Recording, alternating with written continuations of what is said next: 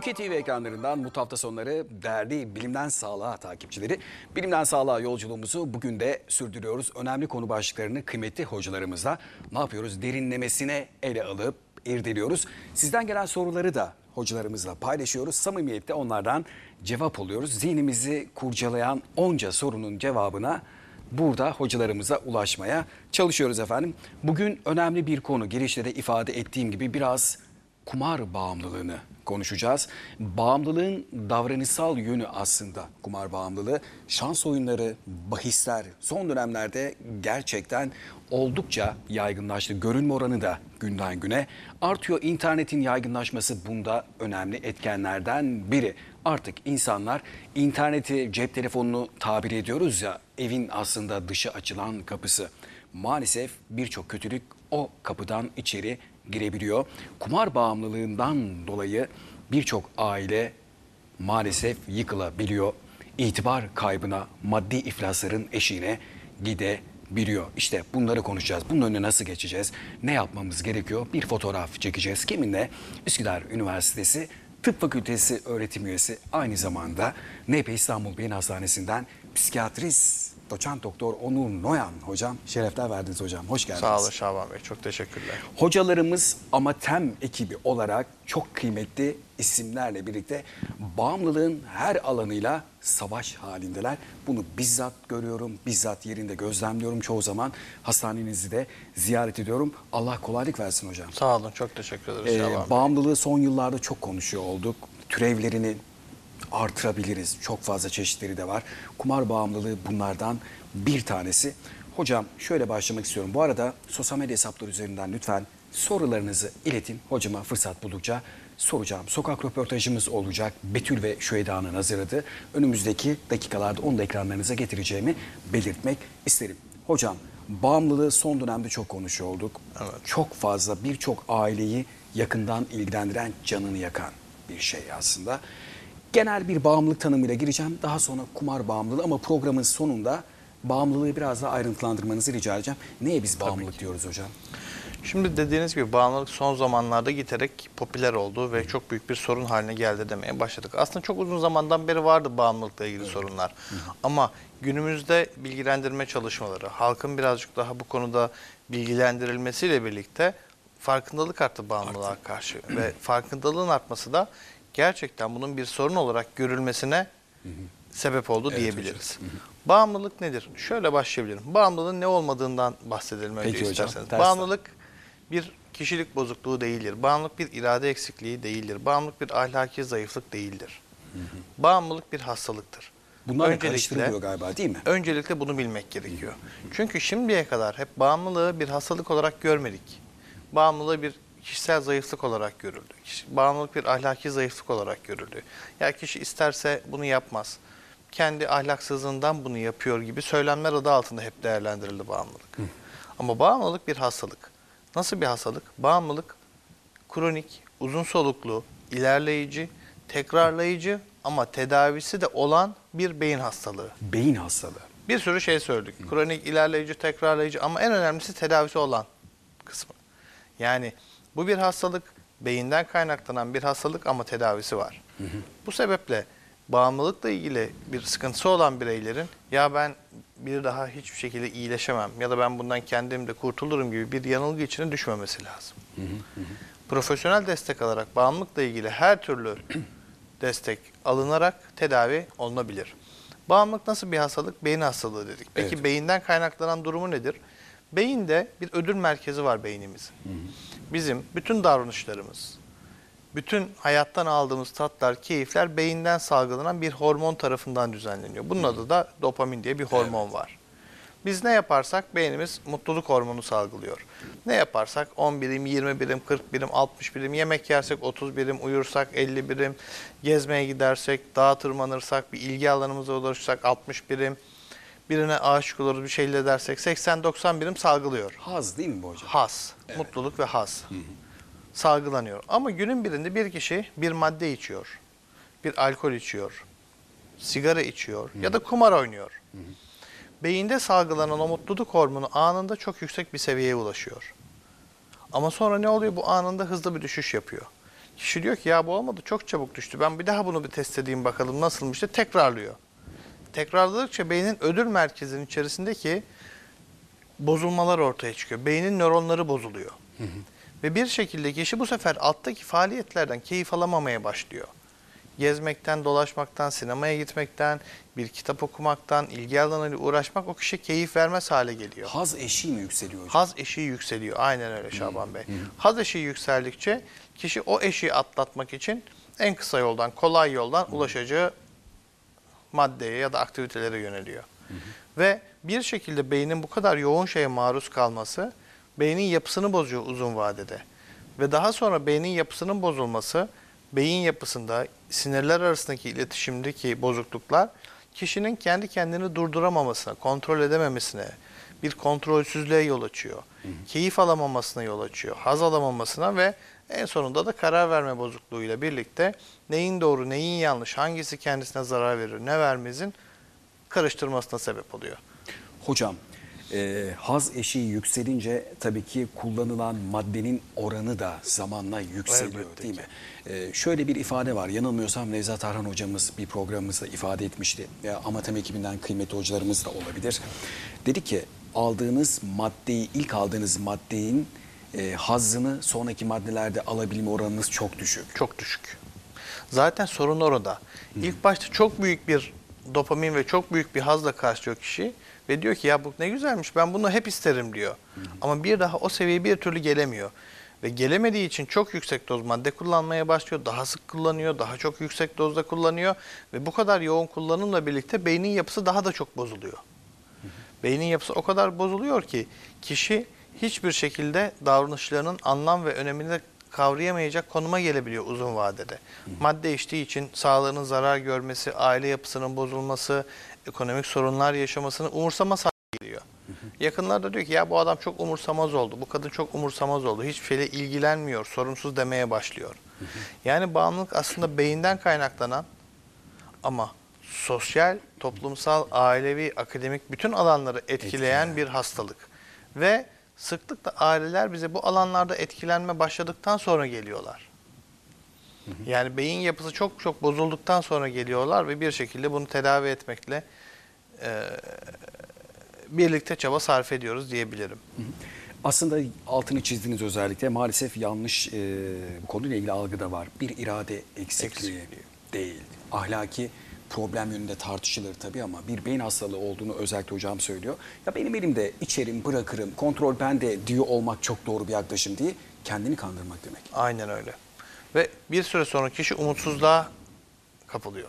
Ya diyor ki ben kendim de yapamıyorum bu işi. Bu olmayacak galiba diyor. Ben bunu bırakamayacağım diyor. Ve kullandığı maddeye daha çok sarılıyor. Etrafından kopmaya başlıyor. Allah muhafaza intihara kadar bile gidebilen boyutları. Birçok psikiyatrik hastalıkla birlikte gözlenebiliyor. Yani bağımlılık sadece bağımlılık olarak karşımıza gelmiyor. Bağımlılığa eşlik eden depresyon, anksiyete, madde kullanımlarıyla birlikte ortaya çıkan şizofreni benzeri tablolar çok sık karşımıza geliyor. İntihar da bunlardan bir hastalığın semptomu olarak değerlendirebiliriz. Ama eşlik eden diğer psikiyatrik hastalıkların oranının çok olması da çok önemli. Peki.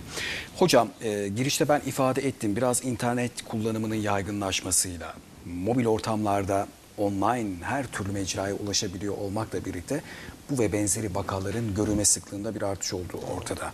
İstatistikler yüzde üç gibi diyor ama bu çok daha fazla oranda olabilir e, kumar bağımlılığıyla ilgili. E, kumar bağımlılığında konu yani o kumar bağımlılığında durum nasıl oluyor? Diğer bağımlılık türleriyle aynı mı? Bir beyin var, bir haz mekanizması var, bir e, serotonin, dopamin e, rezervi var. Yine aynı benzer şeyler oluyor değil mi hocam kumar bağımlılığında? da? Hiç farkı yok. Kumar bağımlılığı, internet bağımlılığı beyne ne yapıyorsa uyuşturucu maddelerde beyne aynısını yapıyor. Diyeceksin nasıl oluyor? Burada bir içilen bir madde var. O Evet. beyni etkiliyor. Bundan 4-5 sene öncesine kadar bağımlılık bir hastalık olarak görülmüyordu. Bağımlılığı bir dürtü kontrol bozukluğu olarak değerlendiriyordu tüm dünyadaki tıp camiası ya da psikiyatri camiası diyebiliriz. Kişinin kendini kontrol edememesi, dürtülerini kontrol edememesinden kaynaklanan bir hastalık olarak bakılıyordu. Ama son yıllarda yapılan bilimsel çalışmalar, görüntüleme çalışmaları, beyin MR çalışmaları gösterdi ki bir uyuşturucu madde beyine ne yapıyorsa kumarda aynı etki yapıyor. Peki bunu nasıl yapıyor?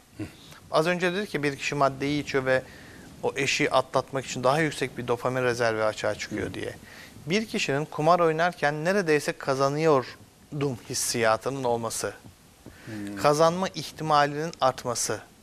Kısa sürede çok büyük bir parayı kazanabilme ihtimali. Bunların hepsi beyinde mutluluk hormonu dediğimiz dopamini salgılatıyor. Ama bu mutluluk vermiyor. Sorun burada. Çünkü bizim beynimizin ihtiyacı olan dopamin 70-80 birim dopamin. Ama buradaki bu davranışlarla beyni yüksek doz dopamin verdiğiniz zaman bunlar beyni toksik etki yapıyor. Neredeyse beynin zehirlenmesine sebep oluyor diyebiliriz. Yani uyuşturucu maddenin yaptığı o dopamin artışını kumar oynarken ya da internetteyken bir arkadaşına ulaşmak, arkadaşıyla yarış yapıp kazanmak, kazanabilme ihtimalinin olması, neredeyse kazanacaktım hissi, büyük bir para kazanıp yapacakları ilgili hayal kurması kişinin ödül merkezine tekrar alt üst ediyor diyebiliriz. 4-5 sene öncesine kadar hastalık değildi dedik. Tıp camiası artık kumar bozukluğuna bir kumar oynama bozukluğuna bir bağımlılık türü olarak bakıyor. Aslında birçok davranışsal bağımlılık türü var. İnternet bağımlılığı var, internette oyun oynama var. Bununla birlikte ortaya çıkan başka bir sürü akıllı Evet. telefon bağımlılığı var. Bunlar aslında daha halen bir hastalık olarak tanımlanıp bizim kitaplarımıza girmiş değil. Sadece uzun dönemde bunlara dikkat edelim. Bunlar da hastalık olabilir deniyor. Ama biz şimdiden internet ve oyun bağımlılığı ile ilgili çok ciddi sorunlar yaşıyoruz. Bunlar da kitaba gireceği kesin hocam. Sağlıkla ilgili bizim tanı kitabımıza gireceği kesin. Evet. Ee, bu DSM dediğimiz değil mi Evet hocam? aynen öyle. DSM dediğimiz ki hani dinleyiciler ve seyirciler için çok tanıdık olmadığı için ismini söylemedim. Evet. DSM dediğimiz o hastalık kitabına uzun vadeli girecek olan hastalıklar. Ve şunu biliyoruz ki günümüzde artık kumar kadar internet ve oyun bağımlılığı da çok büyük bir risk. Yani gerçekten işlevselliğin bozulmasına, bireylerin ruh sağlığının etkilenmesine sebep olan büyük bir hastalık grubu olarak söyleyebiliriz internet ve oyun bağımlılığı. Hocam ifade ettiğiniz üzere aslında e, kişinin en büyük motivasyonu kumar bağımlılığında kazanma hırsı. Kazanma hırsı. Para hırsı, Evet. kazanma hırsı. Biraz eğlenceyle ve heyecanla da birikince iş maalesef sarmala dönebiliyor. Şöyle bir veri de var elimizde. E, ifade edilen şu hocam. Ne kadar kısa sürede sonucu görüyor olmakla bağımlı olma oranı aynı eşler. Mesela sonucu hemen alıyorsan daha fazla, daha hızlı bağımlı olabiliyorsunuz. Şimdi orada e, kumar bağımlılığına giriyoruz artık. E, çok ciddi iki tane farklı kumar tipi var aslında. Birçok kumar tipi var işte. Kumarhaneye gidip cihazlarla oynamak var. Kumarhaneye gidip Anladım. masada bazı oyunları oynamak var. Bahis var, yarışlar var, spor yarışları var. Var. Başka bir sürü e, at yarışları var. İşte bazı ülkelerde köpek yarışları oluyor, tazı yarışları oluyor. Bir sürü alt tipi olduğunu söylemek mümkün. Burada kişinin kişilik özelliklerine göre uzun vadede bir beklenti içine de girebilir. Kişi oynayıp ya ben bunu birkaç gün sonra da göreceğim sonucunu deyip bekleyebilir. Ama hemen o anda ben bunun sonucunu iki dakika sonra görmek istiyorum deyip onu da görebilir. Canlı bahis dediğimiz şeyler artık günümüzde bizim için online bahisler en büyük bağımlılık problemi olarak adlandırdığımız bir alan oldu.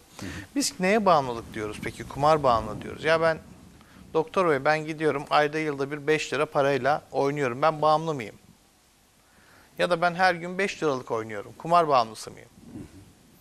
Ya da diyecek ki ya bizim benim eşim bir gidiyor bütün maaşını bir günde yatırıyor kumara. Bir gün hepsini kazanıp geliyor ama geri kalan 10 ayda da hiç para kazanamıyoruz. Bütün parayı kaybediyor geliyor. Ben bağımlı mıyım? Neyin bağımlı olduğu ile ilgili tanımlamayı çok net yapmamız lazım. Bir kere şu, niyetlediğinden daha uzun süre oynamak. Niyetlendiğinden ya da istediğinden daha çok para harcamak. Ve bu alanda e, elindeki son parayı oynamak. Ya son param bitti. Şimdi eve ekmek götürmem lazım. Ama dur ben şu 5 lirayı oynayayım. 15 lira yapayım da eve daha çok ekmek götüreyim düşüncesiyle oynamak. Kaybetmeyi hiçbir zaman düşünmüyorlar. Kaybetmeyi düşünmemek temel sorun orası zaten. Sürekli gün içerisinde kumar oynamayı düşünmek. Ya bugün bitse de işte bak bu akşam şunun maçı var. Şu çok güzel bir maç. Aslında ben şu eve giderken şunu da oynayayım. Şunu da yapayım. Şunları da ekleyeyim gibi bir düşünce içine girmesi. Artık eve giderken düşüncesi de yok. Elindeki akıllı telefon ya da elimizdeki akıllı telefonlarla istediğimiz zaman istediğimiz kumar ya da bahisle ilgili her şeye ulaşabiliyoruz. Ve bu da çok büyük bir risk oldu. Bazen kişi keyif alamayacağını bile bile oynamaya başlar. Yani biz neden kumarı, bahisi keyif alsın diye oynarız. Evet. Ama iki arada bir derede bir iş yapacakken dur ben hemen şunu oynayayım bir dursun şurada bir bakalım ne olacak diye oynayıp kenara atar. Yani bunlar hep bağımlılık geliştiğinin belirtileri ve göstergeleridir. Kendini durdurmakta zorlanır kişi artık. Yani evet ya ben bugün oynamayacağım artık benim param bitti der ama parası bitmesine rağmen arkadaşından borç alır, kredi çeker, başka arkadaşından borç alır ve çevresinde kimsenin bundan haberi yoktur. Ne eşi bilir, ne arkadaşları bilir, ne iş arkadaşları bilir, ne durumda olduğunu. Arkadaşlarıyla birlikte kumar oynuyordur, bir şeyler yapıyordur ama onlar ne kadar sıkıntılı bir durumda olduğunu fark etmez. Buna bağlı uyku sorunları olabilir. Buna eşlik eden depresyon olabilir, başka psikiyatrik hastalıklar gelebilir. Artık bir süre sonra aile hayatı etkilenmeye başlar. Çünkü sürekli zihninde kumar ya da bahisle ilgili düşünceler oldukça işine odaklanamayabilir, ailesine odaklanamayabilir, çocuklarıyla zaman geçiremeyebilir. Ve buralara sorunlar başlıyor demektir. Ve bir süre sonra içinde bulunduğu sarmaldan kurtulabilmek için çevresine yalan söylemeye başlar. Yalan aslında bu hastalığın en temel belirtisidir. Buradan Çünkü anlayabiliriz. buradan da anlayabiliriz. Çünkü şimdiye kadar hiç yalan söylemeyen birisi bir bakıyor yakınları yalan söylemeye başlıyor. Yalan söylemek neden? Kendi içinde bulunduğu durumu çevresindekilere kandırmak için diyebiliriz. Ya da onların bu durumu anlamaması için söylediği noktalar olarak söyleyebiliriz. Bu belirtiler varsa artık kumar bağımlılığından bahsetmek gerekiyor diyebiliriz. Peki kişi bağımlı oluyor artık o sarmala dahil oluyor. Öncesinde kişiyi o sarmala sürükleyen gerekçeler neler? Mesela duygusal bir boşluk mu? Kendini yetersiz hissetmek mi? Özgüven eksikliği mi? Ee, yoksa bunları bir kenara koyalım. Para kazanma hırsı öncesinde mi eşlik ediyor? Oyuna başladıktan sonra bu hırsı pekişiyor mu? Yani kişiyi oraya sürükleyen dinamikleri biraz sizden dinlemek isterim. Şimdi birçok farklı faktörü değerlendirebiliriz. Yani şunu soruyorsunuz aslında siz. Ya bağımlılığın sebebi nedir hocam diyorsun. Evet. Onu anlıyorum. Evet. Bağımlılığın tek bir sebebi yok. Bireysel faktörler, çevresel, genetik faktörler hepsini sayabiliriz. Genetik. Yani burada şu var. Kişi çocukluğundan itibaren çevresinde kumar oynayan, bahis oynayan, şans oyunlarıyla oynayan bir çevrede büyüdüyse bu gerçekten büyük bir risk faktörü oluyor. Bize gelen e, hastalara soruyorum ben sıklıkla ilk defa ne zaman oynadılar, ne zaman şahit oldular diye. Büyük bir kısmı yakınlarının oynadığı e, şans oyunlarını gidip yatıran bireyler oluyor. Ya ben işte benim yakınım babam çok oynardı, dedem oynardı. Ben onun kartlarını, kuponlarını Hikaye yatırırdım. Oradan da başlıyor. Sadece o değil. Anladım. Tanışıklık oradan başlıyor ve ergenlik döneminde, lise döneminde birçok kişi tanışıyor şans oyunlarıyla. Normalde 18 yaşından önce oynamak yasak bunların hepsini ama ülkemizde maalesef bununla ilgili yasalar olmasına rağmen hala büyük sorunlar yaşıyoruz. Genetik yükü var. Aile bireylerinde oynamış. Ergenlik döneminde onunla tanışmış. E, kendisi ergenlik döneminde bir şekilde oynamış, arkadaşları birlikte olmuş bir şeyler yapmışlar, işin içine girmişler. Ve sonra ne karşımıza çıkıyor? Artık bir yetişkin olmaya başlıyor. Yetişkin olduğunda para kazanmaya başlıyor. Para kazandığında elindeki parayı riske etmeye başlıyor. Yenilik arayışı yüksekse, heyecan arayışı yüksekse ve o anda da içinde bulunduğu durum bir sağlıklı bir iletişim ya da iletişki kuracak boyutta değilse kişi bir şeye bağlanma ihtiyacı hissediyor. Bağımlılık aslında bir bağlanma problemi. Bağlanamadığı bir şey varsa o anda bağlandığı şey ona heyecan veren, hızlandıran, onun zihnini birazcık daha böyle enerjik tutan bir şeye bağlanıyor kumara. Ama oraya bağlandıktan sonra bu sefer çevredeki tüm diğer sağlıklı ya da sağlıksız ilişkilerden kopup sadece buraya odaklandıktan sonra beyin yapısının bozulması, biyolojik yapıyla hastalık pekişiyor. Yani dediğiniz gibi kişisel sorunları sayabiliriz, yalnızlığı sayabiliriz, depresyonu sayabiliriz, boşluk hissini, her şey hepsini sayabiliriz. Ama bütün bunların hepsi olması gerekir ki bir kişide kumar bağımlılığı ortaya çıksın. Yani sadece depresyonda olan kişi kumar oynar diyemiyoruz. Kimse bağımlı olmak için başlamıyor hiçbir şeye. Bir kere başlıyor ama onun devamı geliyor sonradan. Hocam internet, e, dijital e, mecralar bunun önemli e, kapılarından biri. E, öğrenci arkadaşlarımız küçük yaşlara kadar düştüğünü aslında biraz önce vurgulamaya çalıştınız, altını çizdiniz. Burada aileye de tabii bununla savaşmakta aileye de önemli görevler düşüyor. Erişkinlikten tutun e, çocuk yaşlarında olan kişilere kadar. E, belirtilerini ifade ettiğiniz bu, bu, bu belirtiler aslında somut olarak söylediğiniz yalan söylüyorsa vesaire e, ve içine kapanıyorsa bu belirtiler olabilir. Çocukların da buna yöneldi. Onlar belki ilk etapta para bulamayabilirler ama e, ileride daha büyük e, sonuçlara neden olmaması için hmm, aileye düşen görevler neler? Nasıl fark edecekler bunu? Önce çocuklar üzerinden biraz konuşalım sonra. Çocuklar üzerinden gidiyoruz bence güzel. Çocuklar üstünden nerede başlıyor bu sorun? İnternet ve internette oyunla başlıyor aslında. Oyunla. Çünkü artık günümüzde internette oynanan oyunların bir kısmı parayla bir şeylerin alındığı, parayla bazı özelliklerin kazanıldığı, oyuna giriş için paraların istendiği bazı mecralar var. Gençler artık buralara girmek için para harcamaya başladılar. Aileden para istiyorlar. Ve orada bir yarış var. Yarış da aslında bir nevi iddialaşma ve bağımlılık, kumar bağımlılığına giren bir alan. Sonuç itibariyle. Karşıdaki kişiyi yenmek, onu aşmak, onun sıkıntılarını bir şekilde kendi sıkıntılarını kumar kumar yerine oradaki oyundaki yenme duygusuyla birlikte örtmeye çalışıyor. Buradan başlıyor. Yani çocuklar ergenlik döneminde özellikle lisede gençler birbirleriyle birlikte bir ortak gruplar kurup o 1 lira, o 2 lira, bu 5 lira getirip bir para oluşturup oynamaya başlıyorlar. Aileler bunu fark ediyorsa bir şekilde bunun önüne geçmeliler ve açık bir şekilde bunu fark ettikleri anda çocuklarıyla paylaşmalılar. Burada dürüstlük çok önemli. Yani aile bir şeyi fark edip bunu gizli gizli çocuğundan anlamaya ya da araştırmaya çalışmamalı. Açık bir şekilde Şeffaf. demeli. Gel bakalım oğlum, kızım. Ee, ben böyle bir risk gördüm. Senin böyle bir davranışta bulunduğunu düşünüyorum ama bu davranış tan dolayı ben üzülüyorum. Burada dil çok önemli hocam. Evet. Yaklaşım çok önemli. Dil ve yaklaşım çok önemli. İletişimin çok açık olması gerekiyor. Çok net bir şekilde ben dili kullanması gerekiyor ebeveynin. Sen beni sinirlendiriyorsun yerine ben bu davranıştan dolayı sinirleniyorum diyebilmesi lazım. Ki ergenlik döneminde o ilişkiyi fark edebilsin. Ki birazdan yetişkinlikte de ne yapılması gerektiğine geleceğim. Açık net bir şekilde iletişim kurup ben dili kullanıp ne yapmasını istediğini net söylemesi ve ona izin vermemesi gerekiyor.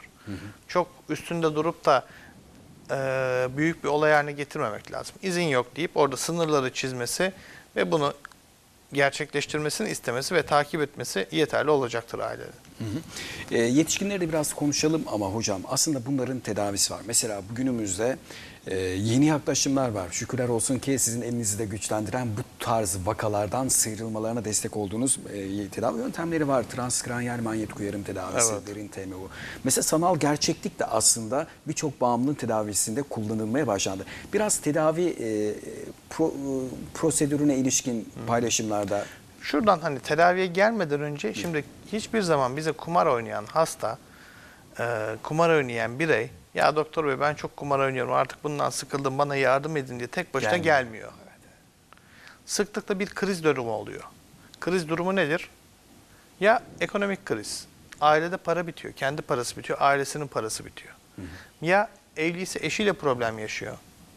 Eşi diyor ki ben artık boşanıyorum. Evden gidiyorum ne istiyorsan yap. Bir bireyler bize bu kriz dönemiyle geliyorlar. Ama bize geldikleri bu dönem artık çok geç. evet. Çok geç demeyeyim ama daha önce gelmeleri gereken bir süreci atlayarak bize geliyorlar ve tedaviye daha geç başlamış oluyorlar. Burada aile bireylerinden de neyi istiyoruz? Bir kere kumar oynayan bir eşi var diyelim fark etti.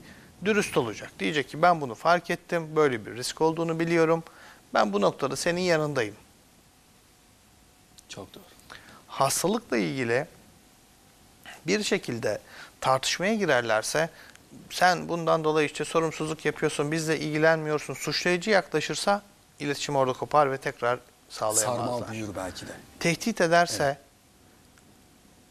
sın- şeyler, şartlar koyarsa, şunu yaparsan şunu yaparım, yanında olurum, bunu yaparsan yanında olurum ya da böyle devam edersen ben giderim, boşanırım, ayrılırım gibi söylemler aslında tedaviye gelmenin de önündeki en büyük engel. Engel.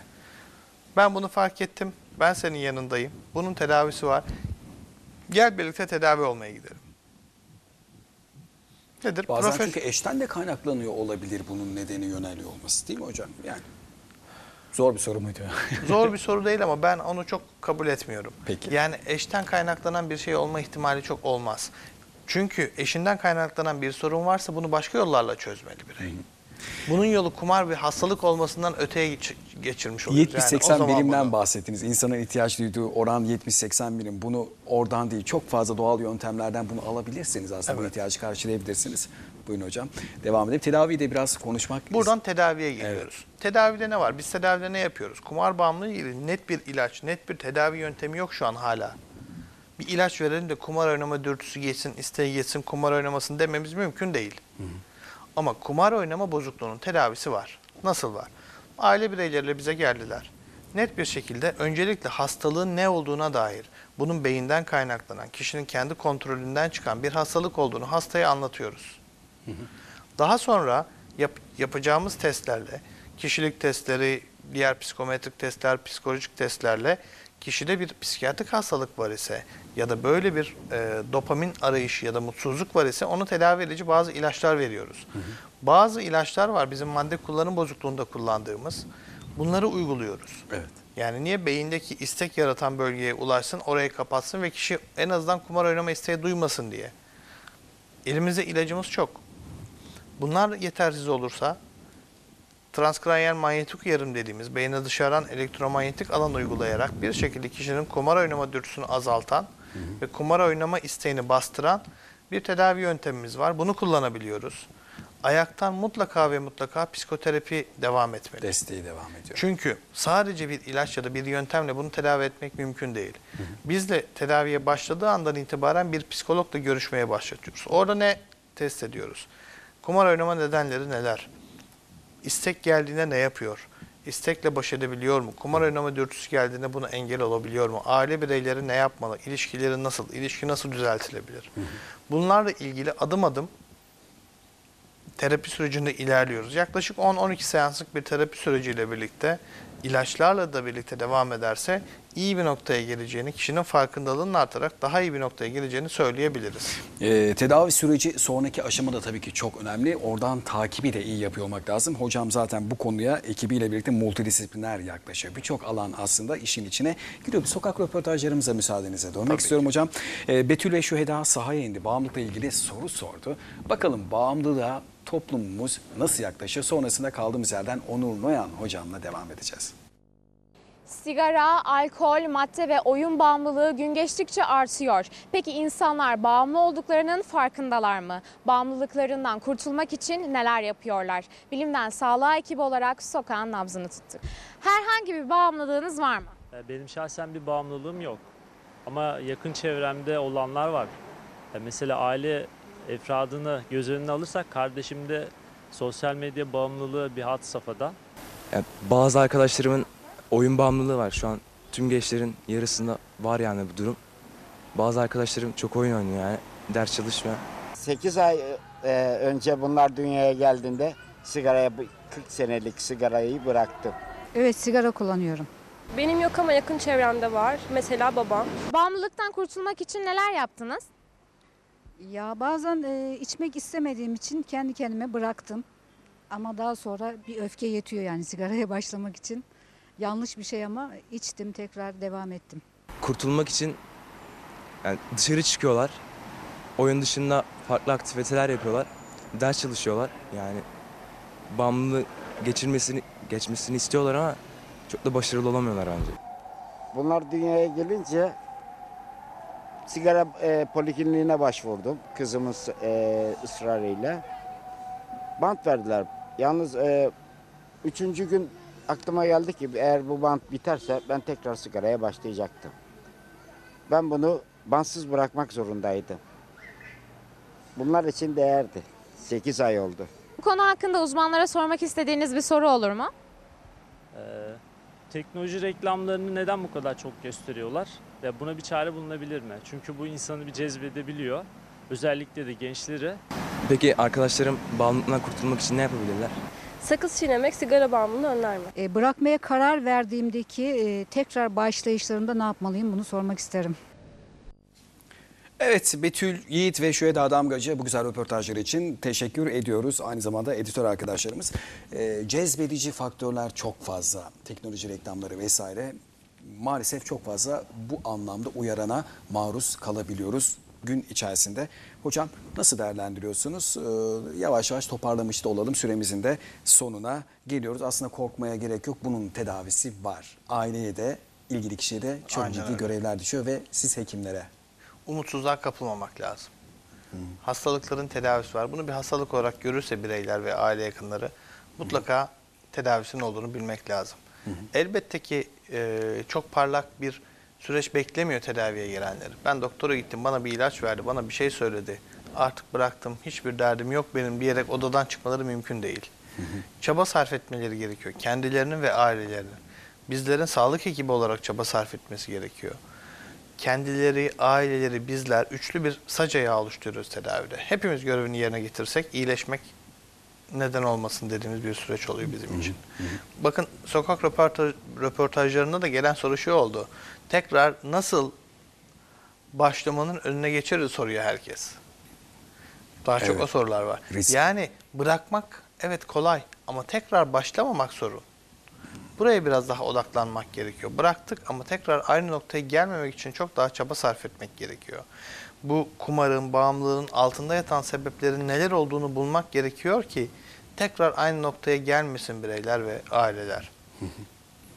Burada nasıl bir e, yol izliyorsunuz? Size geldi tedavi oldu bitirmiyor. Aslında siz bunu uzun bir Evet. takibe de alıyorsunuz. Bağımlılık tedavisi çok uzun bir süreç. Keşke e, kısa vadede hemen bitirsek ama iyi olduktan sonra bile iyileşme dediğimiz o maddeden, alkolden ya da işte kumar gibi davranışsal bozukluklardan bir süre uzak kalsa bile birey uzun yıllar, yıllarca devam ettiriyoruz görüşmeyi. Çünkü bir tetikleyici, bir gelen SMS, bir reklam, sokakta gördüğü bir şey kişinin gene beyninde aynı şeyleri uyandırıp tekrar o isteği açığa çıkartabilir. Aşerme değil mi hocam? Aşerme duygusu.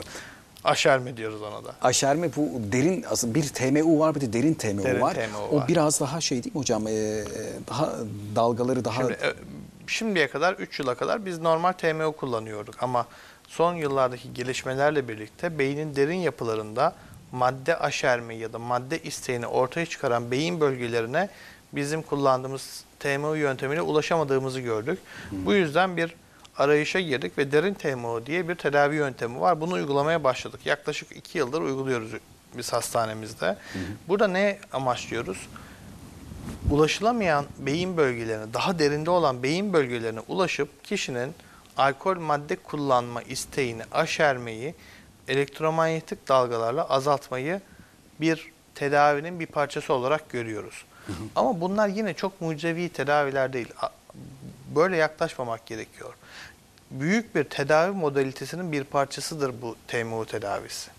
Yani ben gittim TMO yaptırdım her şeyden kurtuldum yine yok.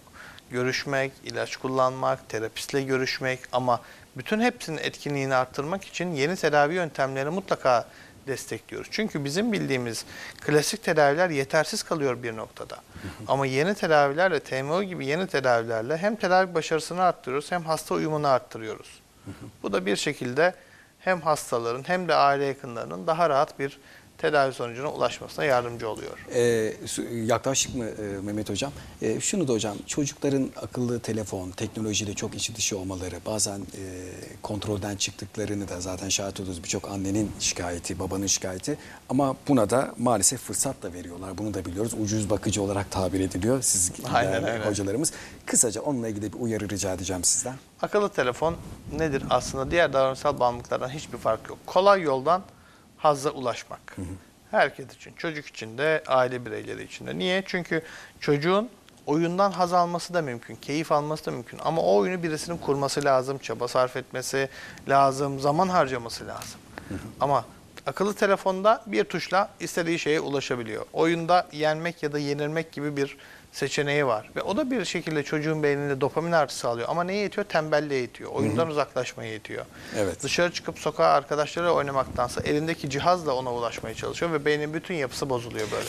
Üsküdar Üniversitesi Tıp Fakültesi öğretim üyesi, e, aynı zamanda NP İstanbul Beyin Hastanesi Amatem ekibinden psikiyatrist doçent doktor Ornur Noyan hocamla kumar bağımlılığını sanal bağımlılığı aslında biraz da şans oyunları, bahisleri konuştuk. Tedavi yöntemleriyle ilgili önleyici konularda da çok kıymetli paylaşımlar e, yaptı. İki kitabı size takdim etmek istiyorum. Yine Üsküdar ailesinden çıkan biri Uğur Can Bolat. Cumartesi günü bu ekranlarda biliyorsunuz.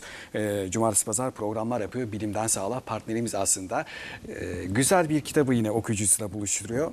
Güzel de bir roman deneme, farklı bir tarz, novella tarzında roman denemeyi okuyucuları buluşuyor. Ve diğer bir isim yine Üsküdar Üniversitesi'nden Profesör Doktor Sinan Canan hocamızın kitabı, bu iki kitabı alıp okuyabileceğinizi ve önerilerimiz listesine ekleyebileceğimizi hatırlatmak isterim. Kıymetli hocam, çok sağ olun. Var Sağ olun, olun. İyi ki ederim. varsınız. Her zaman desteklerinizi burada kamuoyu adına sizlerden bekliyoruz. Çok sağ olun, Şerefler çok verdiniz. teşekkürler. Var olun hocam. Biz ayrılan sürenin sonuna geldik. Ee, Betül ve Şüheda ile programımızı hazırlıyoruz. Görüşmek üzere haftaya efendim. Hoşçakalın.